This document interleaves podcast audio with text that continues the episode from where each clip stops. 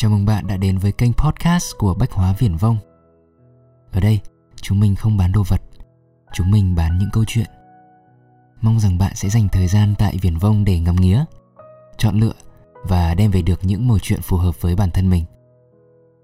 Còn bây giờ thì ta cùng bắt đầu câu chuyện của ngày hôm nay nhé. Rượu Tây với rượu ta Ngày xưa, tôi cũng như nhiều thanh niên khác đều nghĩ rằng rượu Tây thì chán và nhạt nhẽo hơn rượu ta, tức là rượu đấu ở quê, nút lá chuối. Đã thế, rượu Tây uống còn không say được như quốc lủi. Sau này lên đại học, được đi làm về rượu, tôi mới biết mình đã say bét nhè. Quan niệm rượu Tây nhạt và chán xuất phát từ đâu ra? Nó bắt nguồn từ việc rượu Tây ở nước ta hồi cách đây mười mấy năm chỉ quanh đi quẩn lại những chai hạng thấp nhất của Johnny Walker hoặc Ballantyne, Chivas và hầu như toàn đồ dởm. Do phân phối chính hãng chưa đến nơi, vang thì chúng ta chỉ tiếp xúc chủ yếu với những chai phổ thông, giá rẻ mua ngoài siêu thị. Tệ nhất là vang Đà Lạt và nẫu ruột nhất là vang trong giỏ quà Tết. Vang nhưng không có cork mà người ta chỉ đút cho cái nút nhựa vào thôi. Ngoài những chai đã quá chán vì bị công nghiệp hóa như kể trên, còn lại thì về nhiều mặt, rượu Tây luôn hơn đứt quốc lủi bên mình. Nói ngay như cái chai thôi chẳng hạn, rẻ giống nhất như Bacardi, Beefeater hay Havana Club thì cái chai cũng được làm dày dặn và thiết kế có kiểu dáng hẳn hoi chứ không trơn tuột như chai vodka Hà Nội.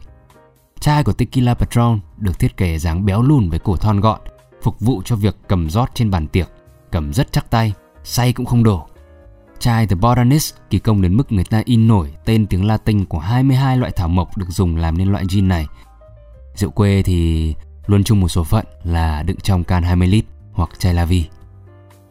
Phương Tây không những làm chai đẹp mà còn làm ra những nhãn mác cầu kỳ dán lên.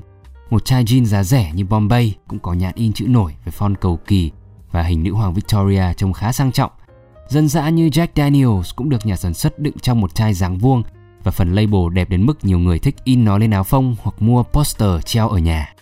Label trên chai Bourbon Maker's Mark có chất lượng giấy cao hơn cả giấy vẽ của sinh viên mỹ thuật ngày xưa. Dòng rum do ảnh hưởng thẩm mỹ hơi hoa hoét của dân Trung và Nam Mỹ cho ta những tem rượu cầu kỳ nhất của đất, ví dụ như tem của Diplomatico. Về tem rượu, tôi thích nhất tem của chai gin Monkey 47 với hình con khỉ vẽ bằng mực xám trên giấy ivory, bao quanh là họa tiết trang trí màu tím nhạt.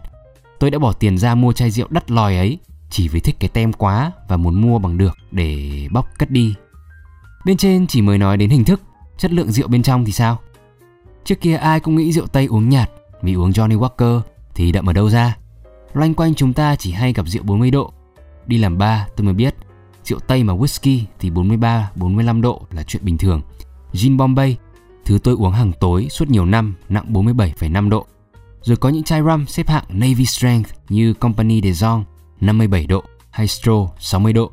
Đặc biệt có rượu absinthe màu xanh lá cây và những độ rượu không thể tưởng tượng được như Lafite 68 độ. Rượu quốc lủi nặng cũng chỉ đến cỡ 40, 43 độ và cảm giác mạnh đôi khi do người uống nhầm lẫn nặng với gắt. Ngoài sự lựa chọn phong phú về độ cồn, rượu Tây còn chú trọng về cảm nhận của người uống. Các nhà làm rượu phương Tây thường khoe trên vỏ chai những nguyên liệu cầu kỳ hái bằng tay như Monkey 47 hoặc khơi gợi cho khách hàng biết cảm giác khi uống rượu của họ bằng những hình ảnh rất thơ mộng. Các nhà làm Scotch rất giỏi việc này, nhất là ông Kawila. Trên hộp chai Kawila 12 viết thế này: Fresh, sweetly fruity, and smooth body. It is as rounded and clear as the shapes of the still room, glimpsed by hazy shafts of sunlight glancing through the morning cloud. Hoặc Kawila 15, as clean and fresh as the pale sky that follows the clearing rain. Its intense flavor dance boldly across the tongue like waves. Tả như thế, thử hỏi ai không muốn uống. Với rượu bên mình, ta chỉ nghe được bằng những câu khen chung chung như ngon lắm, êm lắm, uống không đau đầu. Những nhược điểm trên khiến rượu ta bị lép vế hẳn với rượu Tây. Tuy nhiên rất may mắn là điều này đang dần được cải thiện. Tầm 20 năm trở lại đây đã có những hãng rượu Việt như Sơn Tinh, chỗ làm cũ của tôi, Sampan hay Sông Cái đều chú trọng vào việc sử dụng nguyên liệu bản địa. Rượu chưa quá xuất sắc nhưng cũng là một bước tiến dài so với việc cứ uống mãi rượu nút lá chuối. Tỷ phú Phạm Nhật Vượng nói rằng ô tô điện là sản phẩm ghi dấu tên tuổi Việt Nam trên thế giới. Rượu có lẽ cũng tiềm năng ngang ngửa vì thổ nhưỡng Việt Nam có nhiều cây trái với mùi vị đặc sắc.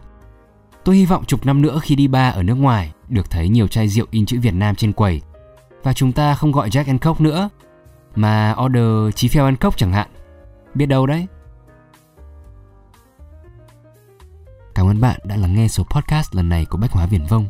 Hẹn gặp lại bạn ở những số tiếp theo. Xin chào.